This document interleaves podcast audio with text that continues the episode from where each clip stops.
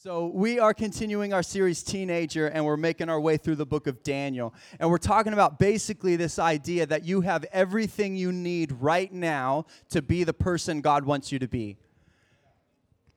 You don't have to wait till someday. You don't have to wait till you have it all together. You don't have to have experience or education or all the answers. All you have to do is a willing heart to serve God and to know God, and He will use you right where you're at. And that's what this series is all about. And we're learning that through the life of a guy named Daniel. And Daniel, if you guys remember, was a an Israeli young man or boy, 12 or 13 years old, that was uh, the country was overtaken by the Babylonians, and then Daniel was taken into slavery to Babylon.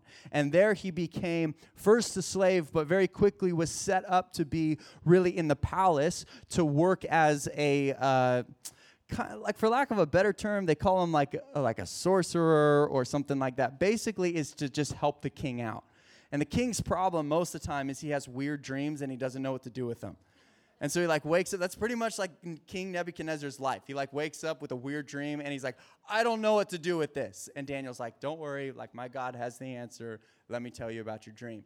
And so that's basically Daniel's role. But in the middle of a difficult environment, a setting that was unfamiliar to him, a situation he didn't want to be in, God used him right where he was at to bring God glory and to transform a nation. And that's what we're learning. Now, Daniel made a decision as a teenager. He, he made it when he was young. We're told in, in Daniel chapter 1, verse 8, that Daniel purposed in his heart not to defile himself. That he made this decision as a young man that he was going to be the person that God wanted him to be. He wasn't going to wait for him to have it all together. He was going to walk with God now. Now, that decision he made as a teenager has affected the rest of his life.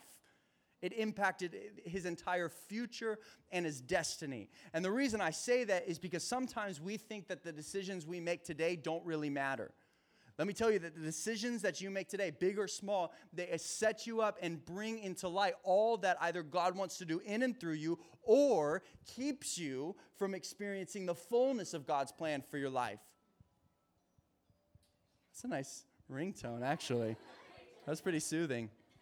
Um, but uh, so, so the decision you make matters today for the rest of your life. Now, Daniel, at this point, in Daniel chapter 5, he's an old man.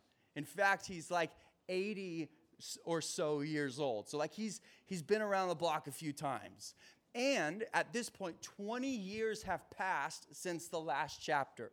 If you remember in the last chapter, Nebuchadnezzar has another dream. And this time he tells us a dream. It's this big tree. It gets chopped down. He's kind of confused about it. And Daniel comes in. He says, Hey, Neb, that tree is you. And you're all big and powerful and great right now. But pretty soon you're going to get cut down. And remember, Nebuchadnezzar lost his mind. He goes from being the king in the palace to all of a sudden he's out in the bushes eating grass and letting his hair and fingernails grow long. And like, this dude's crazy. And in a moment, he, he goes from king to a crazy person out in the wilderness. Now, 20 years have passed, and in those 20 years, Nebuchadnezzar is no longer king, and there's a new king on the throne. And that's sort of where we pick up in Daniel chapter 5. Now, bear with me. I want to read this whole chapter because the story is so interesting, and then we'll kind of talk about it. Does that sound good? All the verses will be up on the screen as well, so you can follow along it says this, chapter 5, verse 1 Belshazzar the king made a great feast for a thousand of his lords and drank wine in the presence of the thousand. While he tasted the wine, Belshazzar gave the command to bring the gold and silver vessels which his father Nebuchadnezzar had taken from the temple which had been in Jerusalem, that the king and his lords and his wives and his concubines might drink from them. Then they brought the gold vessels that had been taken from the temple of the house of God, um, which had been in Jerusalem, and the king and his lords, his wives, concubines drank from them. They drank wine and praised the gods of gold and silver, bronze and iron, wood and stone. In the same hour, the fingers of a man's hand appeared and wrote opposite the lampstand on the plaster of wall of the king's palace, and the king saw part of the hand that wrote. So imagine this they're drinking, they're partying, everything's crazy. Somebody, as they are getting drunk, they're like, I've got a really good idea. Let's get the, the cups that we stole from the temple in Jerusalem. because you know when you get drunk, you get stupid. That's what happens. So they're like, they're drinking and they're like, I've got a good idea. Not a good idea. If they think it's a good idea, not a good idea. So they're like, hey, let's get it. They start drinking it, and then all of a sudden, we're told that a hand appears. I gotta imagine it's probably like a pretty sketchy looking hand, right? or maybe he was wearing a glove. I don't know. But there's a hand there, and the hand is floating, and it begins to write on the wall, and they all see this hand in this moment. And then, verse 6 the king's countenance changed, and his thoughts troubled him, so that the joints of his hips were loosened and his knees knocked against each other. So all of a sudden, he sees a floating hand, and he's like, Oh my gosh. Then the king cried aloud to bring in the astrologers, the Chaldeans, the soothsayers, the, and the king spoke, saying, The wise men of Babylon, whoever reads this writing and tells me its interpretation, shall be clothed with purple and have a chain of gold around his neck, and he shall be the third ruler in the kingdom. Now the king's wise men came, but they could not read the writing or make known the king's interpretation. Then, then King Belshazzar was greatly troubled. His countenance was changed, and his lords were astonished. Then the king, uh, the queen, because of the words of the king and his lords, came to the banquet hall, and the queen spoke, saying, O king, live forever.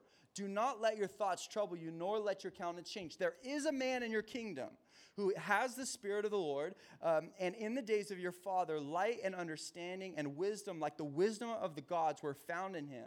And King Nebuchadnezzar, your father, your father the king, made him chief of the magicians, astrologers, Chaldeans, and soothsayers. And as much as an excellent spirit, knowledge, understanding, interpreting dreams, solving riddles, and explaining enigmas, I like that phrase, were found in this Daniel, whom the king named Belteshazzar. Now let Daniel be called and he will give the interpretation. That Daniel was brought before the king, the king spoke. He says, I've heard that the Spirit of God is in you. And then uh, he offers him the gifts. Jump down to verse 17. Daniel says, Let the gifts be for yourself and give your rewards to another. Yet I will read the writing to the king and make known to him the interpretation. He said, O king, the most high God, Nebuchadnezzar your father, a king, uh, gave Nebuchadnezzar your father a kingdom and majesty, glory, and honor. And because of the majesty that he gave him, all peoples, nations, language trembled and feared uh, before him. Whomever he wished, he executed. Whomever he wished, he kept alive. Whomever he wished, he set up. And whomever he wished, he put down. But when his heart was lifted up and his spirit was hardened in pride, he was deposed from his king, kingly throne, and they took his glory from him. Then he was driven from the sons of men, and his heart was made like beasts, and his dwelling was with the wild donkeys. They fed him with grass like oxen, and his body was wet with the dew of heaven, till he knew that the Most High God rules in the kingdom of God and appoints over it whomever he chooses. And he says, But you, his son Belshazzar, have not humbled your heart, although you knew all of this and you have lifted yourself up against the Lord of heaven. They have brought the vessels of his house before you, and you and your lords and your wives and your concubines have drunk wine from them, and you have praised the gods of silver and gold, bronze and iron, wood and stone, which do not see or hear or know. And the God who holds your breath in his hands and owns all your ways, you have not glorified. He says, Then the fingers of the hand were sent from him, and the writing was written, and the inscription that was written says, I don't know how to speak Hebrew or whatever language this is, but it says, Mene, mene, tekel, upharsin. And then he says, This is the interpretation of each word. Mene, God has numbered your kingdom and finished it. Tekel, you have been weighed in the balances and found wanting. Peres, your kingdom has been divided and given to the Medes and the Persians. Then Belshazzar gave the command, and they clothed Daniel with purple and put a chain of gold around his neck and made a proclamation concerning him that he should be the third ruler of the kingdom. Look at this verse. That very night, Belshazzar, king of the Chaldeans, was slain, and Darius the Mede received the kingdom, being about 62 years old. Let's pray. Father, we thank you for your word. We ask that you would speak to us now. Be our teacher. God, help give us understanding and wisdom about this and help us put it into practice. In Jesus' name, amen. I've titled this message, The Writing on the Wall.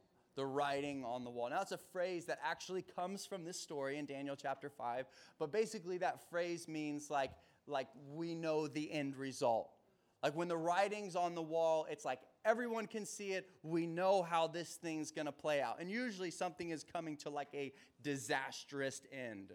Like I thought everything was good, thought it was going great, and then, you know, I wasn't sure. Maybe it wasn't gonna happen. And then this event happened, the writing was on the wall, and I knew it was over. And we're told that this hand shows up and writes on the wall, and this crazy event unfolds. And these events that happen to Belshazzar, I think, is a picture of our spiritual journey. The, the, the, the, events that happen to Belshazzar here in this chapter are a picture of our spiritual journey. And that's kind of how I want to walk through it. The first thought, if you take notes, you can write this down, is that you should have known better. You should have known better. Now, what he was doing was wrong, obviously, and he knew it. That's the thing about this. Belshazzar is in this moment, he's throwing this party. Now, a little bit of context in what's happening. At this moment in history, the Medes and the Persians who are mentioned are conquering the, the empire of Babylon. They, up until this point, were the superpower. They were the reigning champs. Like these were the guys. And all along, after the fall of Nebuchadnezzar and all of these things were happening, um, in fact, most people think that Belshazzar was actually the grandson of Nebuchadnezzar, and there was another guy. That's why he says you would be third in charge. There was his father that was the king, but his dad was kind of crazy and would leave for long periods of time and leave Belshazzar in charge. But in this time, the, the kingdom is falling apart, it's crumbling, and the Medes and the Persians are, are taking over. And at this very moment, the Persians have surrounded the capital of Babylon where this party was taking place. So imagine this for a second. You're the king, you're in your palace, the enemy is surrounding. They've already conquered most of your land. You're there in the palace, in, the, in sort of the capital, and you're like, I've got a good idea. Instead of preparing to fight, let's throw a party and they start getting drunk in the palace and they're having a good time and they're doing all these things. Meanwhile, the, the Medes and the Persians are creeping in ultimately to conquer Babylon. What he's doing is obviously wrong, right? And the crazy thing is, he knew it. He knew it for one because his conscience told him it was wrong. We're told in verse 6, we read about it, that as soon as the hand appeared, he didn't even know the translation of what the hand wrote. Like, he, for all he knew, it could have said, like, hope you guys have a great party, exclamation point. Like, he has no idea what the handwriting says. And yet, as soon as he sees the hand, we're told that he starts shaking. He's like, oh no. Because listen, he knew, he knew he was doing something wrong. You ever been there and, and you're maybe your parent comes into your room and goes, Hey, I need to talk to you. And all of a sudden, that feeling goes, You're like, Oh no. And then they go, they go like, they say, Did you finish your homework? And you're like, I thought we were going to talk about something else. like immediately your conscience is like, well, I know what you did. And you're like, please don't talk about that. Please don't talk about that. Please don't. And they're like, did you see what happened to your little brother this morning? And you're like, um, no, I, I have no idea. Like, right? And, but immediately your conscience, something inside of you tells you what you were doing is wrong. And that's what's happening. As soon as the hand shows up, Belshazzar's like, oh, we blew it. Like, we should not have thrown this party. And we probably shouldn't have got the vessels from the temple. Like they're freaking, he's freaking out. He's terrified. And his conscience told him. And I think when it comes to life, when it comes to our own, where we're at in life, there are times, even without relationship with God, maybe you're here tonight and you don't have a relationship with God. There are times where your conscience, something inside of you, will say, eh, that's not okay. That's not cool. You, you know, and there's something he knew it because of his conscience, but he also knew it because of the word of God. Look again at verse 21 and 22 he says he says then he's talking about nebuchadnezzar he was driven from the sons of men. His heart was made like beasts. His dwelling was with the wild donkeys. They fed him with grass and oxen. And he says till he knew that the most high god rules in the kingdom of men and appoints over uh, it whomever he chooses. But you his son belshazzar have not humbled your heart. Listen although you knew all this, he says, you knew this because God spoke this. God had said long before this moment that although Babylon was the reigning supreme king, overlord empire at the time, there was going to be a day, and God gave Nebuchadnezzar a dream that says pretty soon a, a different nation is going to come over and is going to overtake you. And Daniel prophesied that a kingdom like the Medes and the Persians would come and overtake it. The word of God said it. And what is he doing? Pretty much this. He's saying, he's saying I don't want to listen to the word of God. But what happens is when it comes to where we're at, when it comes to sin in our life or mistakes or wherever we're at, our conscience will speak to us. But then the Word of God makes it very clear. The Bible says, not to be like a huge downer right away, but the Bible says that we have all sinned. We all fall short of God's glory. And the Bible says that the wages or the currency or the exchange for our sin is death. So we sin, and what we get paid in is death. Like you go to work, you clock in, you do your time, you know, you make your latte or whatever you do for work, you make your Chick fil A sandwich in Jesus' name. My pleasure, I love you, thank you for coming in. And then and then you get you clock out and you get your you get your paycheck, right?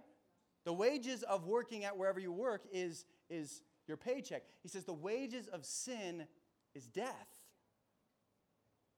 And the word of God tells us that. Our own conscience tells us that. And so when we, when we mistake, when we make mistakes, there's times where we, we sh- should have known better. But there's more to that. The second point is this you have been weighed. So he says, first, you should have known better, but this was that God, wait, the message written by God or, or the hand of God was that God has numbered you and weighed you, and it isn't enough basically, is what he's saying. He's saying your time is up and you don't have what is required.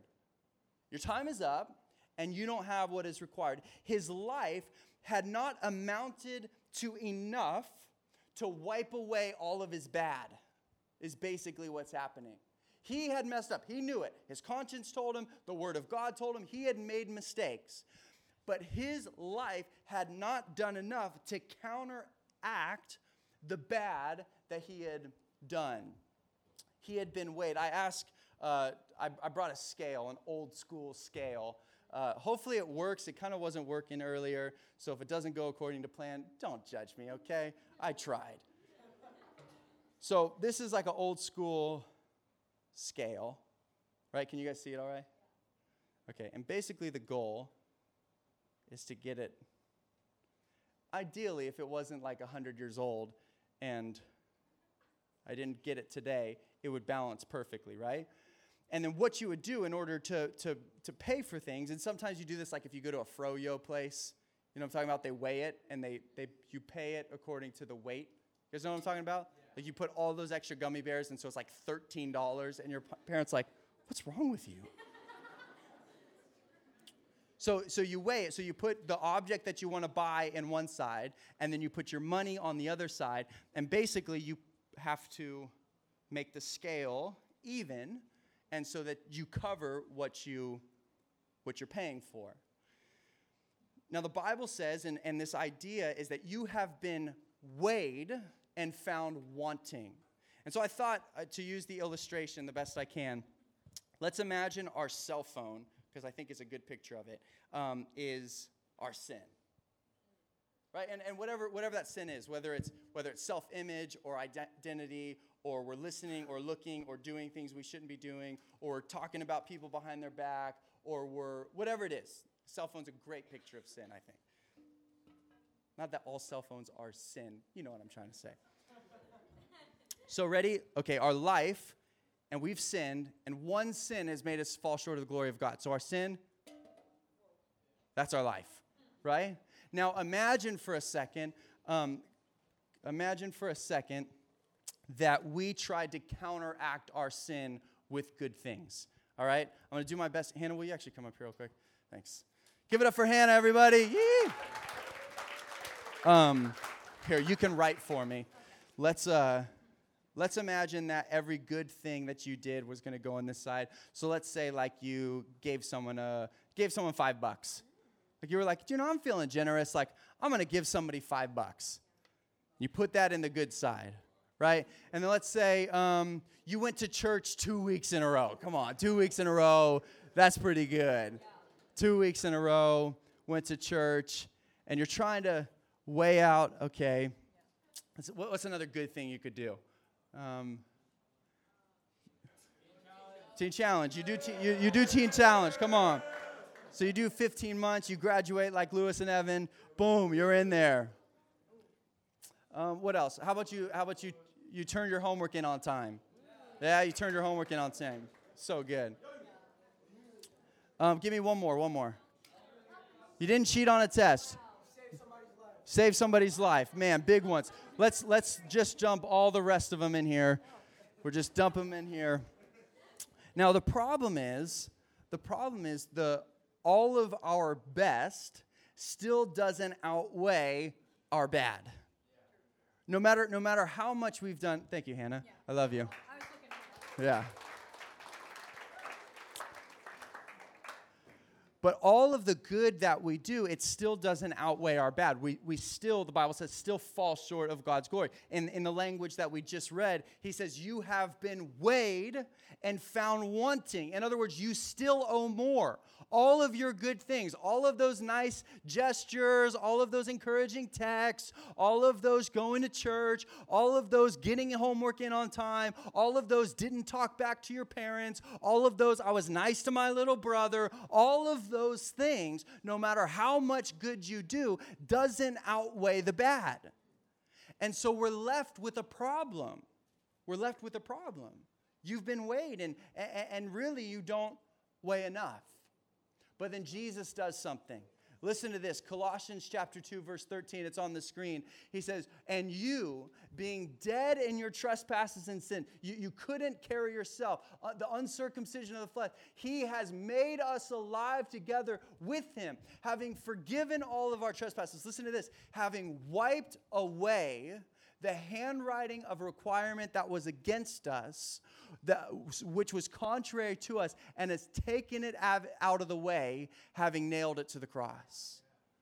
What Jesus has done is he's removed the problem. Jesus came in and, and all of the things that we did that were wrong, that were weighing us down, Jesus came and he took it away. And now, all of a sudden, not based upon the goodness that we've done, but because of the finished work of Jesus on the cross, has now made a way for us to have right relationship with God. Not what we've done, but the finished work of what He has done. Can I get an amen?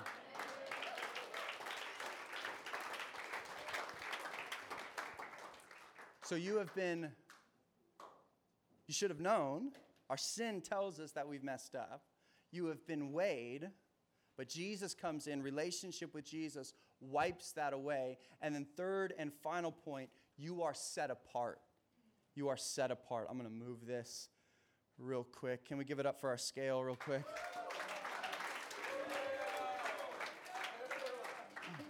What a scale. You are set apart. Now, basically, and worship team, you guys can come up here because I'm done. I promise. What, what really got Belshazzar in trouble was when he got drunk, right? Problem number one, got drunk. And then, in his drunken state, decided to drink from the cups that they got from the temple in Israel. Right? Verse 13. I, I imagine the scene, right? Like at first, it seems like a great idea, and they're like, hey, um, what about those really cool gold and silver goblets like that your dad used to have? Those were crazy. Like, what if we partied with those? And they're like, yeah, man. Let's do it. And so somebody goes and gets them and they start they start drinking from them. Now, those items they were set apart unto God. They were told we got them, they got them from the temple. So they had very specific uses in the temple. The reason God had these different bowls and these spoons and these cups and these different things in the temple is because they had very specific uses for the temple. And because they had specific uses, you wouldn't use them to do other things because they were saved for specific things. Maybe you guys have, like your, your mom has in her house somewhere, like that fine china that you only use. Like, actually, you're like, I don't even know what special occasion we use it for. I've never lived through it. like, it's like so special of an occasion that, like, I don't even get to see it happen. but it's like the, it's, it's set apart for something specific. And these items were set apart, and they were making them common. And basically, they're, they're messing with God. They're, they're, they're laughing at God, saying, God, we're going to take your set apart goblets and we're going to honor the God of gold and silver and wood and stone while we drink from your glasses that are set apart. And how does it end for them? Well, not so great, right? Belshazzar dies at the end of the story, and the kingdom is toppled. The very next verse, like verse 31, says that Darius, the Mede, not the Babylonian, received the kingdom being about 62 years old. So Belshazzar dies, and Darius takes the place. God wants us to honor what he honors. That which is holy is to remain holy. He makes that abundantly clear. But let me ask you something. What do you think is most holy and important to God? Do you think it's a bowl or a wine glass? Do you think God up in heaven is like the most important thing to me is my fine china? and I, if anybody breaks my fine china, or if anybody uses it other than what it's used for, I'm to lose it. 1 Corinthians chapter 6 says this it says, Or do you not know that your body is the temple of the Holy Spirit who is in you, whom you have from God, and you are not your own, for you were bought at a price. Therefore, glorify God in your body and in your spirit, which are God's. Can I tell you what God cares more about than a bowl or a wine glass or a spoon? Is you. And if God has set apart these kind of random utensils to bring Him glory, how much more are you set apart to bring Him glory? How much more has God designed you to be a person, a holy, special people, a royal nation, a chosen generation, to be different than the people around you, not common, not brought down to some other level that doesn't matter, but set apart unto God to be the person that God wants you to be and glorify Him in everything you do. You're not common. You're not ordinary. You are, you are special. You're holy. You're set apart unto God. And your life's mission is to know God and to make Him known. You're set apart. You're not normal. And sometimes what we'll do is whether it's because we got a thousand bad friends around us or because we've intoxicated ourselves with with alcohol or social media or other people's opinions. And we'll surround ourselves with all of these bad things. And then what we'll do is we'll lower our standard, and what God has set apart, we will make common. What God has said, no, this isn't ordinary. Your life isn't ordinary. Your life do- isn't meaningless. Your life doesn't matter. What we'll take and we'll make it all of a sudden common rather than living the life that God has called us to live. We have opportunity to live set apart. We have opportunity to be different and to use everything that we have. Can we pull up that First Corinthians verse again? The second part of it. I think it's verse. Uh, for you, yeah, you you were bought at a price. Scripture says that you weren't bought with, with corruptible things like silver and gold, but with the precious blood of Jesus. And he says, therefore, glorify God in your body and in your spirit. Listen, which are God's. God has called you, God has created you, God has chosen you. Therefore, He gets to choose who you are. The world doesn't get to choose that. Your situations, your emotions, your feelings, your background doesn't get to choose that. God says, You are mine, therefore you're holy. Therefore, you're precious. Therefore, God, I have a plan for your life. You're not meaningless. You're not pointless. God has given you a reason. And because He created you, He gets to define you and He gets to use you. And you need to know you're not common. You're not common. You're set apart. Would you stand with me? And I want you guys to consider that tonight. Maybe, maybe you're at a point where, where you're allowing yourself to become common when you're not. Let me tell you that, that God has given you all that you need to be who He wants you to be.